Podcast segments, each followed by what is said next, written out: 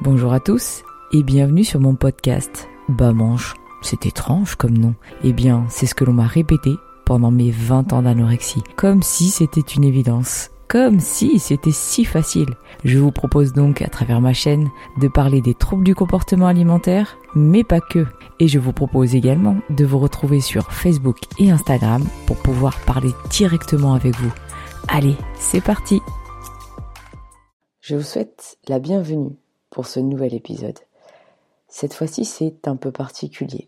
On va parler de couple, d'une histoire de couple entre la faim et l'excès, entre la gourmandise et la restriction, une histoire d'amour entre deux TCA opposés. Alors déjà, comment elle a débuté cette histoire d'amour? Eh bien, assez classiquement, une rencontre euh, lors d'un anniversaire, lors d'une soirée, quelque chose de très basique. Je ne l'avais pas remarqué, il m'avait remarqué lui de son côté. On s'est fait quelques sorties, euh, quelques euh, cinémas, quelques restaurants. Et très vite, euh, il a pu déceler en moi des petits soucis, des petits problèmes pour manger. Alors je mettais ça sous le compte d'allergies, d'intolérance alimentaire. Mais lui, étant dans le domaine médical et ayant sa propre TCA, il avait très vite compris que j'avais euh, des petits problèmes avec la nourriture. Alors comment on s'est avoué nos TCA Parce que euh, bien que lui avait détecté en moi la restriction, moi je n'avais pas détecté en lui la boulimie et l'hyperphagie. C'est un peu plus euh, complexe puisque au final il était voilà, il était normal, bien pâti, sans avoir de problème de avec la nourriture en particulier. Donc franchement, euh, j'avais pas euh, tout de suite vu en lui euh, une TCA a priori. Donc au fur et à mesure de nos sorties et au fur et à mesure de nos années, on a abordé ces problèmes envers la nourriture. Et bah, je lui avouais hein, tout simplement que j'avais eu une hospitalisation, une anorexie assez sévère, que j'étais quand même arrivée à 32 kilos et il n'avait pas l'air très choqué. Hein. Il m'a dit, écoute, euh, je le sais, je sais ce que c'est. Et euh, ne t'inquiète pas, je vois bien en fait euh, les conséquences que ça peut avoir sur ta vie. Lui, par contre, tout ce qui était boulimie et hyperphagie, je l'ai su vraiment après, puisque quand on n'habite pas avec la personne, en plus on, habitait assez loin, donc on se voyait notamment que les week-ends on n'arrive pas à, déceler cela, on voit pas la personne euh, qui mange beaucoup ou la personne qui fait des crises de boulimie. Hein. Euh, ces personnes euh, se cachent elles ont honte un peu. Et ces crises-là, assez cachées, sont difficiles à avouer. Et il me les a avouées vraiment après, puisque pendant un moment, il a pris beaucoup de poids, mais vraiment beaucoup de poids.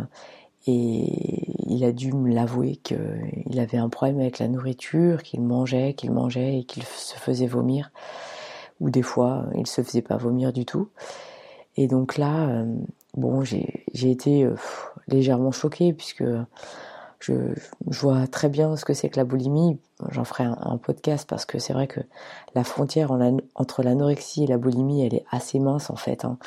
euh, puisque lorsqu'on vous force à manger euh, pour pouvoir grossir et qu'on vous menace de ne pouvoir euh, sortir d'un lieu, d'un hôpital que en mangeant ou en prenant du poids, au final, euh, c'est vrai qu'on bascule très vite de l'autre côté. Donc, je vois ce que c'est que de, de manger à s'en faire vomir, ça, je connais bien.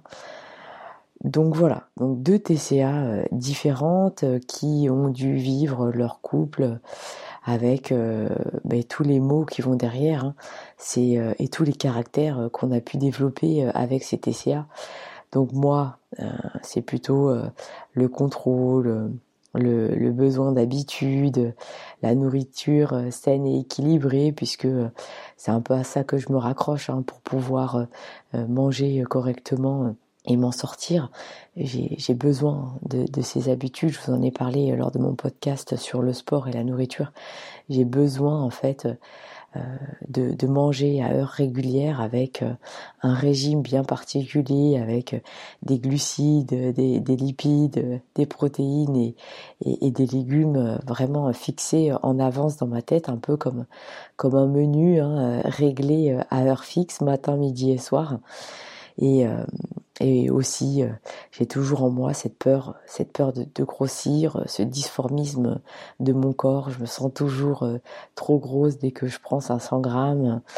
Et à cela s'ajoute ce besoin de, de, bouger tout le temps, de devoir faire du sport tout le temps, ce dynamisme que j'ai pu développer, ce besoin aussi de sortir, d'aller voir des autres, d'aller voir des amis, d'être toujours dehors, de marcher, de visiter. En gros, la nana surexcitée, quoi. Par rapport à mon mari qui, lui, a un caractère totalement opposé. Un caractère qui a besoin de s'isoler, qui a besoin de se poser tout le temps, de pas toujours bouger, euh, une flemme en fait, hein, euh, une flemme aiguë euh, qu'il qu'il a toujours en lui. Hein, et à cela, bah, c'est aussi la flemme de, de sortir, la flemme d'aller voir les autres. il n'a pas franchement beaucoup d'amis. Ses, ses, amis se comptent sur, sur une seule main. C'est pas plus mal hein, d'ailleurs des fois. Et, et il aime la bonne bouffe il aime la bonne bouffe, il aime euh, les, les sortir au restaurant, euh, les bons restaurants, euh, gastronomiques aussi, puisque bon, il a une éducation qui n'a pas été aussi la mienne. Hein.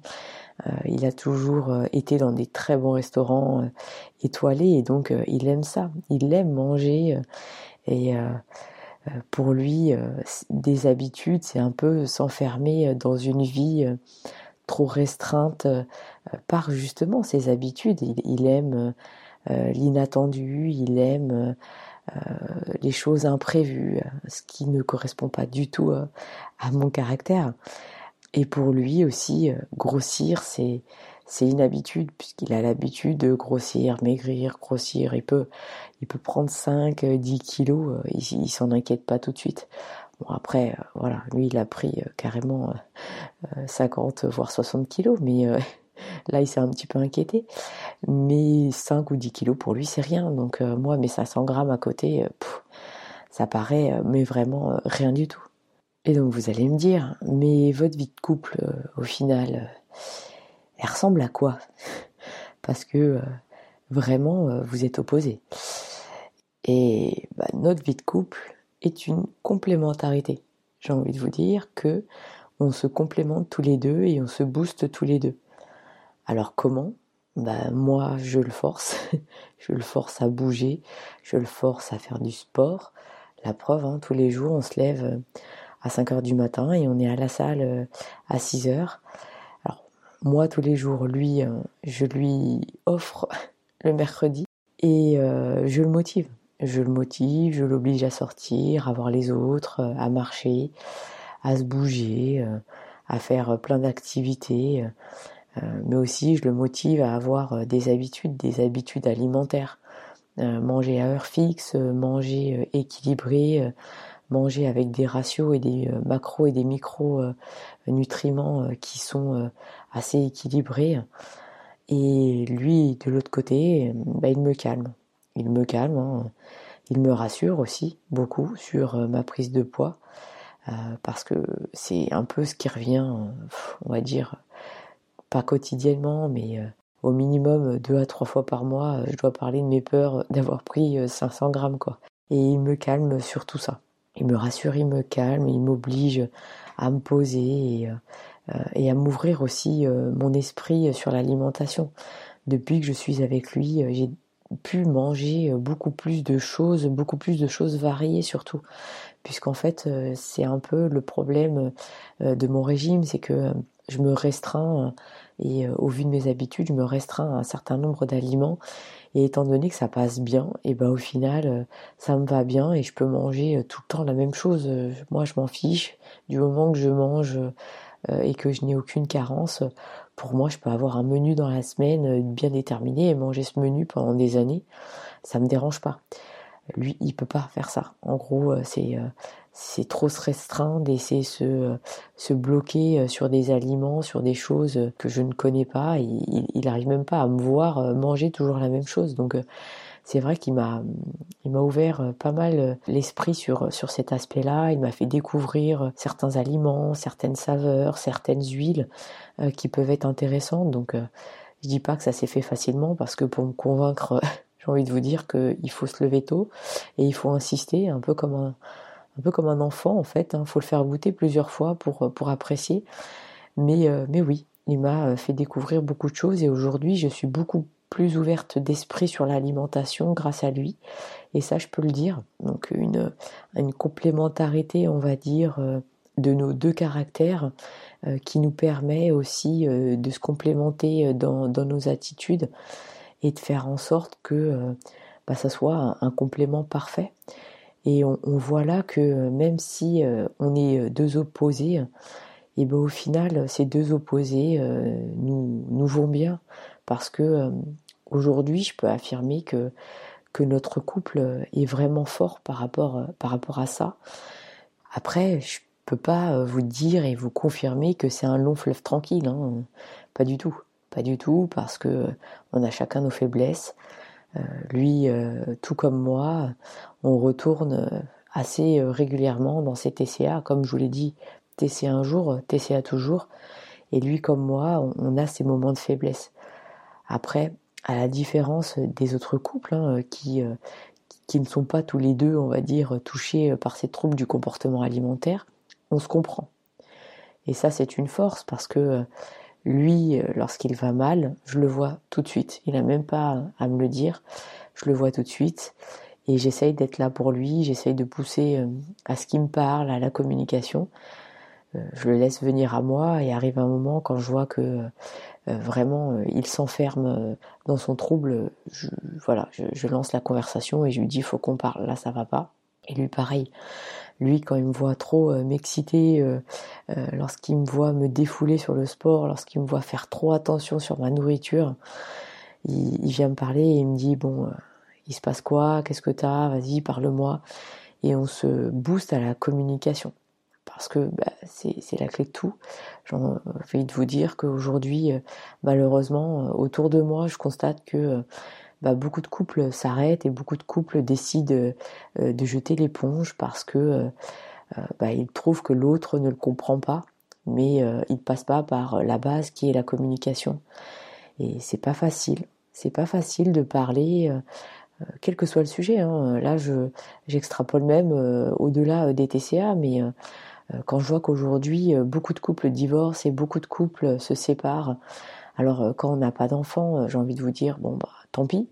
Maintenant, quand derrière vous avez des enfants qui eux ont rien demandé hein, et qui se retrouvent au milieu de deux parents qui se séparent et de devoir séparer leur amour en deux et en deux temps différents, alors que les parents n'ont pas fait l'effort de, communiquer ou euh, et d'échanger sur ce qui va pas, moi ça me peine beaucoup. Voilà, c'est un autre sujet. Hein. J'extrapole vraiment sur un autre sujet, mais euh, au final c'est du pareil au même, c'est-à-dire que aujourd'hui on a fait le choix d'avoir des enfants et euh, si on n'avait pas mis la communication au centre de notre couple et forcé à travers des moments de communication, alors oui, c'est des moments un peu comme des rituels c'est parce que moi déjà d'une j'en ai euh, j'en ai besoin parce que si j'ai pas ce rituel là je parle pas et euh, lui a pris le pli euh, de, de se prendre aussi ce temps là et ce rituel là même si c'est une habitude qu'il aime pas enfin cette habitude de communiquer il aime mais le fait que ce soit toujours au même moment et de la semaine, etc., ça peut lui poser quelques problèmes. En tous les cas, le moment est là et et il a cette, euh, cet avantage d'être présent euh, au, à minima une fois par semaine, ce moment que l'on prend et qui nous permet de, nous dévoiler et euh, de prendre le temps d'avouer à l'autre comment on va. Parce que des fois, bah, ça va, hein, il n'y a rien à dire. Des fois, c'est alors, tu vas bien? Oui, je vais bien. Et toi? Oui, je vais bien. Et puis voilà, la conversation, elle est clôturée. On n'est pas obligé toujours d'avoir des problèmes, et heureusement d'ailleurs. Mais au moins, on sait qu'on a ce temps-là. Et euh, même si la semaine, bah, c'est speed et on n'arrive pas à se parler euh, de ce que l'on ressent, euh, même des paroles de l'autre, on a été vexé parce qu'il nous a dit comment il nous a regardé, comment il nous a jugé, parce que des fois il n'y a pas que la parole, il y a le regard de l'autre, puisque chacun on est sensible au, regard de l'autre. Hein. des fois, moi je le regarde et je, je, le sais que même dans mon regard, il y a cette peine que j'ai de, de, le voir triste, de le voir manger comme il fait, parce que je sais que derrière il va avoir une crise le soir quand je vais aller me coucher. Et je le sais, je le dénote, je le, je le vois dans son attitude et lui, il le voit dans mon regard que, que j'ai tout compris. Et le fait de prendre ce moment pour en parler tous les deux, c'est, euh, je pense, ce qui fait notre force dans notre couple depuis euh, toutes ces années-là. Et euh, au final, même si on a nos deux TCA qui sont totalement opposés, on retrouve totalement les mêmes les mêmes mécanismes. on se renferme tous les deux dans notre tête. on, on, a mille choses. On pense à mille choses à la fois. Et et ces deux maladies-là euh, se ressemblent totalement. On se sent honteux, on se sent, euh, on se sent mal dans notre corps, euh, on est désespéré, on a l'impression qu'on va jamais s'en sortir. C'est, comme un, cercle vicieux et, et même 20 ans ou, ou même 25 ans après, on a l'impression de jamais avancer. Et les deux maladies, je pense que si des hyperphagiques boulimiques m'entendent, ils se reconnaissent euh, dans mes paroles. Et je peux vous dire que moi, en tant qu'anorexique, je ressens pareil que vous. Donc, euh, c'est les troubles du comportement alimentaire ont un seul mot et ils regroupent derrière tellement de maladies. Et je pense que euh, c'est pas anodin. C'est pas anodin du tout. C'est que derrière, les sentiments qui vont avec sont les mêmes. C'est juste une question de, nourriture qui n'est pas la même. L'un va dans l'excès, l'autre va dans la restriction. Et au final, c'est tout parce que euh, euh, tout le mal-être et tout l'aspect psychologique derrière est, euh, est, quasi similaire. Alors oui, oui, en parler, ça fait du bien, ça résout pas tout, hein. on a toujours nos problèmes, mais le fait de partager sa vie et de pouvoir parler librement, alors librement, on se dit pas tout non plus. Hein. Dans un couple, chacun garde aussi sa part de secret, comme on peut dire, mais le fait d'en parler un petit peu déjà, ça libère l'esprit. Ça libère l'esprit parce que, comme je vous l'ai dit, dans nos têtes, il y a mille pensées à la seconde.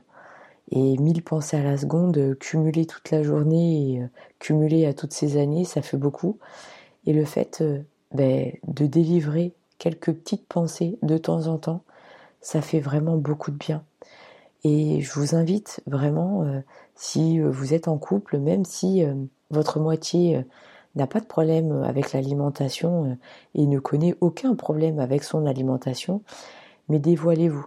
Dévoilez-vous parce que euh, ce trouble du comportement alimentaire fait partie de vous, il fait partie de votre vie et vous ne pourrez pas euh, cacher ad vitam aeternam cette partie de votre vie à votre conjoint. Et si vous voulez vraiment construire une vie de couple avec lui et si vous avez des enfants notamment, vous ne pouvez pas vous cacher éternellement. Donc prenez le temps, essayez de trouver le moment, même si euh, on n'a jamais un, réel bon moment, mais euh, il, va falloir en parler, il va falloir en échanger. Alors pourquoi je dis ça? Parce que euh, sur les réseaux sociaux, notamment sur Facebook, j'ai une personne qui m'a posé cette question. qui m'a dit mais voilà est-ce que je devrais en parler à mon mari? Donc cette personne est hyperphagique. Est-ce que je devrais en parler à mon mari? Est-ce que est-ce qu'il va me comprendre? Est-ce que c'est important? Est-ce que ça va me faire du bien? Mais, euh, mais oui, mais oui, parce que euh, cette maladie-là euh, fait partie de toi. Cette maladie-là, ton mari, même s'il ne la comprend pas, il faut qu'il l'entende. Parce que tu peux pas cacher une partie de toi-même toute ta vie à quelqu'un, c'est impossible. Sinon, ça va finir par casser. Et comme je l'ai dit, si derrière il y a des enfants et que au final ce couple et ses enfants euh, euh, n'arrivent pas à survivre à un manque de communication parce que bah parce que tu as eu peur d'en parler et parce que tu as anticipé sur la réaction de la personne. Mais c'est dommage en fait. C'est dommage parce que oui, le problème aussi c'est qu'on anticipe sur ce que va dire la personne.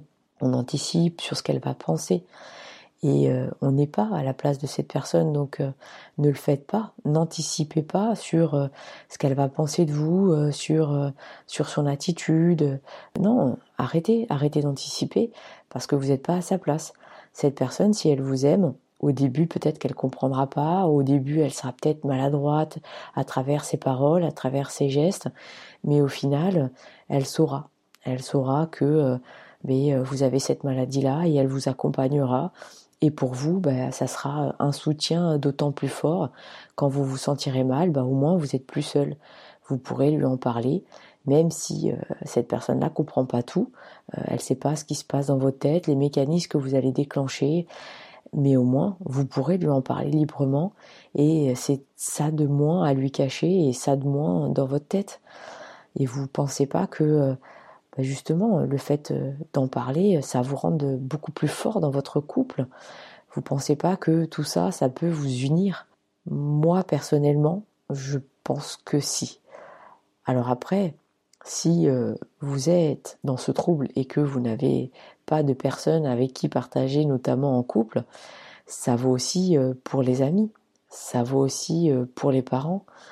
Moi, aujourd'hui, je regrette de ne pas avoir parlé de tout ça à mes parents, notamment à ma mère qui était avide hein, de paroles, qui, qui était prête à en parler mais euh, j'ai caché tout ça, j'ai caché, j'ai enfoui en moi ce mal-être.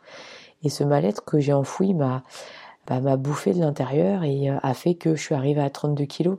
Et si, euh, je sais pas, maintenant je peux pas hein, faire un retour en arrière, mais si peut-être j'en avais parlé à mes amis ou à ma mère, bah peut-être que le fait de, m'être libérée m'aurait permis d'avancer plus vite.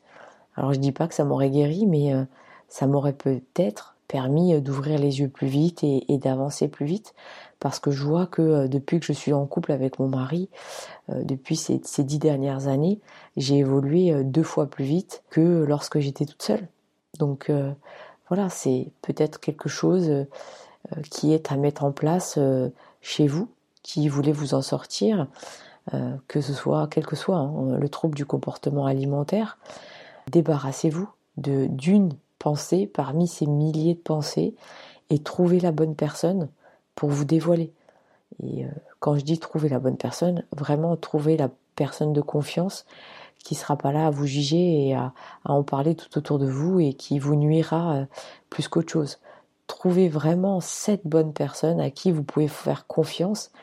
Et comme je le dis, pas forcément la personne qui vous comprendra, pas forcément la personne qui a le même trouble que vous, mais la personne qui est à côté de vous, qui vous donne l'envie de vivre, cette personne qui vous booste, qui vous a toujours accompagné, et eh ben cette personne-là, c'est la bonne.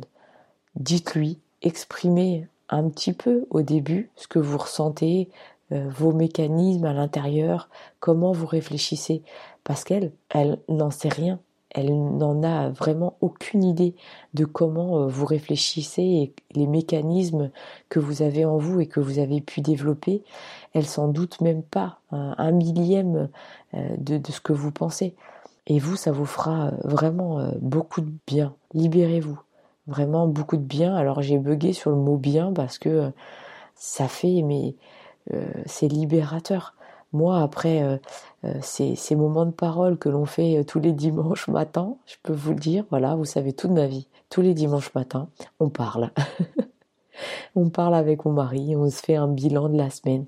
Alors, tu vas bien? Oui, tu vas bien. Check, check. Mais ces moments-là, c'est les plus importants de la semaine. C'est vraiment euh, les moments où on pense qu'à nous et euh, c'est mon moment libérateur où je peux tout lui dire si ça va pas. Des fois même, j'attends ce moment-là parce que je peux pas euh, entre deux activités, entre deux repas, lui dire en fait aujourd'hui moi ça va pas. Non, c'est compliqué. Ce moment-là du dimanche matin, il est fait pour nous deux et après on est reboosté pour lundi pour repartir sur un nouveau combat. Parce que oui, toute notre vie est un combat et bon, je vous en parlerai un petit peu plus tard. Mais en tous les cas, voilà, je vous invite à, partager vos pensées, je vous invite à communiquer et si vous pouvez pas le faire avec euh, quelqu'un de votre entourage, je reste à votre disposition parce que euh, aujourd'hui vous avez la chance d'avoir euh, les réseaux sociaux et je suis là pour vous. Je reste à votre disposition. J'ai confiance en vous. Merci beaucoup de m'avoir écouté pendant ces nombreuses minutes. Je reviens vers vous très vite avec un nouvel épisode.